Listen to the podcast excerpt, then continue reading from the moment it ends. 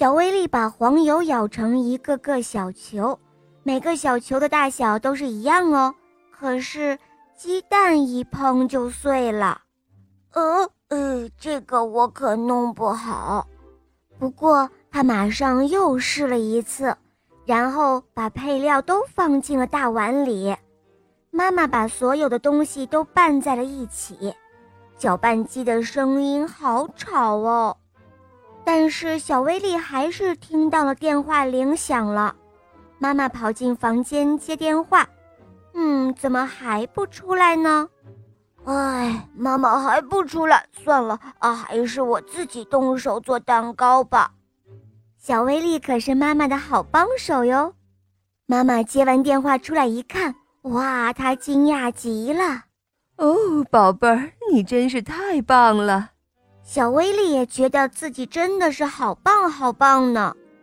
哦，小面团儿真好吃，就是呃，就是晚上被弄得到处都是小面团儿了。妈妈把蛋糕放进了烤箱，开始打扫厨房。当然啦，小威力也在给妈妈帮忙哦。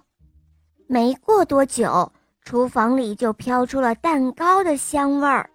哇哦，蛋糕做好了！小威力在上面撒了好多好多的奶酪粉，它看起来好吃极了。就在这个时候，门开了。哇哦，好香啊！爸爸说：“哈哈，这可真的是一个惊喜哦！”现在全家人坐在一起，准备开动啦。小威力亲自为大家切蛋糕。每只小野猪都将分到特别大的一块儿哦。哦，威力做的蛋糕一定很好吃哟。好了，宝贝们，这个故事呢就讲完了。小威力知道主动的帮妈妈干很多活，还学会了做蛋糕。小伙伴，你呢？